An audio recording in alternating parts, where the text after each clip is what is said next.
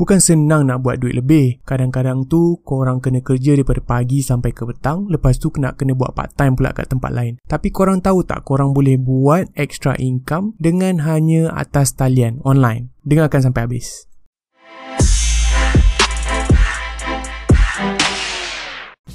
Dalam podcast ni, anak muda akan belajar secara santai mengenai hartanah di Malaysia. Sila like, tinggalkan komen dan share pada kawan-kawan korang jika korang mendapati info-info ini berguna. Okey? Anda sedang mendengar podcast Hartanah 101 bersama hos anda, Afendi.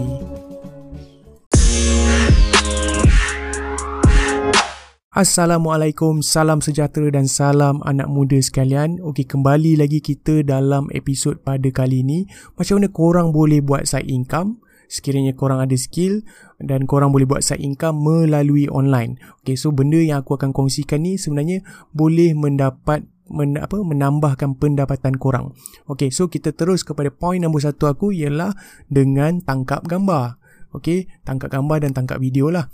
Okey, benda ni korang boleh upload pada website yang bernama Shutterstock di mana company-company uh, yang uh, production company dia akan mencari um, stock footage. Stock footage ni maknanya gambar yang uh, tak uh, tak ada copyright. Maknanya dia nak cari gambar footage di mana dia boleh beli je.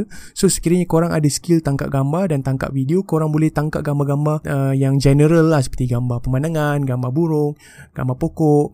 Dan kalau video-video pun video yang a bit neutral, uh, gambar bendera ke, gambar awan bergerak ke, gambar tepi pantai ke. So korang boleh upload di website yang bernama Shutterstock. Okay, so Shutterstock ni berfungsi untuk um, di production company biasanya biasanya yang nak cari footage dia akan masuk ke Shutterstock dan sekiranya dia suka footage korang tu dia akan bayar. Okay? So korang boleh check out benda tu. Okay point number dua aku ialah dengan flip barang. Flip barang ni maksudnya korang beli barang murah dan korang jual dengan harga yang mahal. So tak semestinya korang kena beli barang tu dulu. Korang boleh tengok barang-barang yang sedia ada dekat dalam rumah korang. Terutamanya um, korang punya almari lah. Korang tengok lah baju-baju yang korang boleh jual. Yang lama-lama masa korang zaman-zaman uh, muda dulu baju-baju gambar. Yalah yang korang takkan pakai lagi sekarang ke apa kan. So ataupun gam- baju tu masih elok lagi. Korang rasa korang dah takkan pakai dan korang cadang nak jual. Uh, benda ni pun boleh juga buat duit. Uh, dia sebab itulah ada reason kenapa kedai bandel boleh apa boleh maju boleh berkembang sebabnya dia gunakan baju-baju yang orang lain tak nak dan dijualkan pada orang yang memerlukan. Kadang-kadang tu contoh yang paling simple ialah jaket jaket-jaket tebal mungkin zaman-zaman korang belajar kat luar negara dulu ke dan korang dah takkan pakai sebab korang duduk kat Malaysia kan? Ada possibility korang berpindah ke luar apa korang pergi ke luar negara balik tapi tak salah juga kalau benda tu korang dah tak pakai korang nak jual dan kemudian kalau korang nak pakai balik korang boleh beli balik.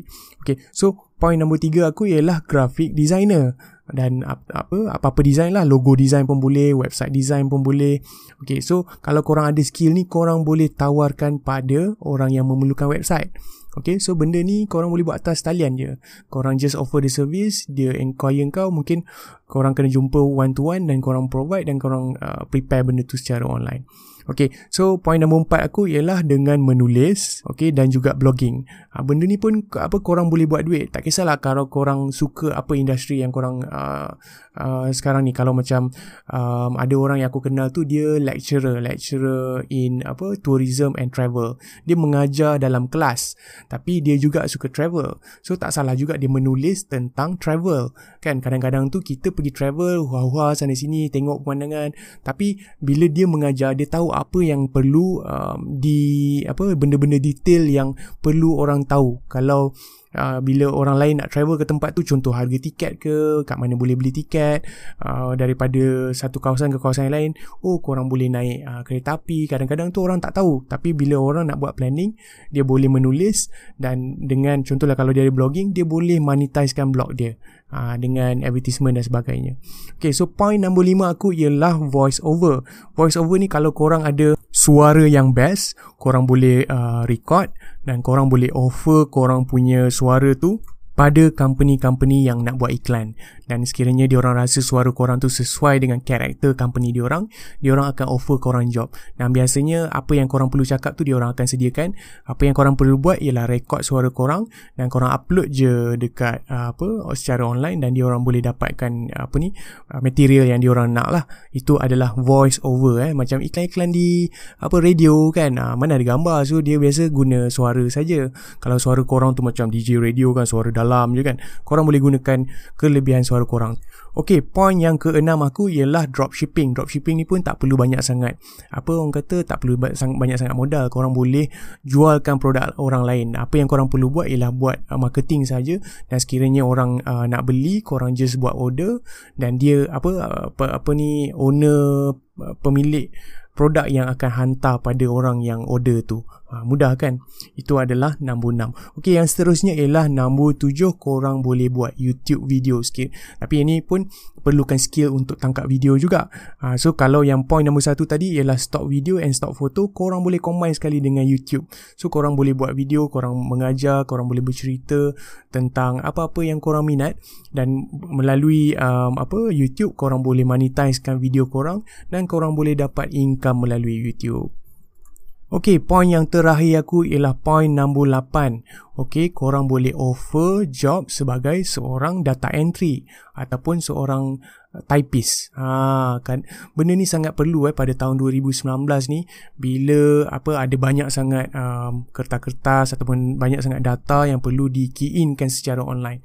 Ataupun uh, company yang nak apa im, apa yang nak revolve daripada uh, dia punya apa dia punya file-file yang banyak tu dia nak masukkan dalam server. Uh, dia perlukan orang-orang yang boleh buat data entry ni. Kadang-kadang typist pun perlu juga. Contohnya uh, kertas yang diorang dapat macam aku pernah gunakan servis ni di mana aku ada hard copy sahaja.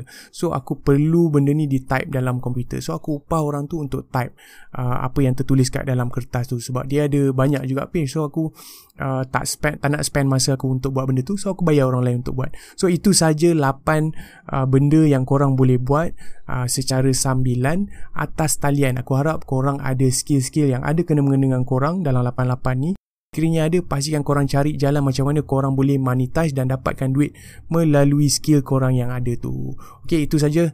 Terima kasih dan Assalamualaikum. Salam sejahtera anak muda sekalian. Terima kasih kerana mendengar podcast Hartanah 101 yang membawakan info-info hartanah masa kini. Untuk dapatkan info lanjut mengenai saya bagaimana saya boleh bantu anda di masa hadapan sila layari www.afendi.com dan jumpa lagi. Bye bye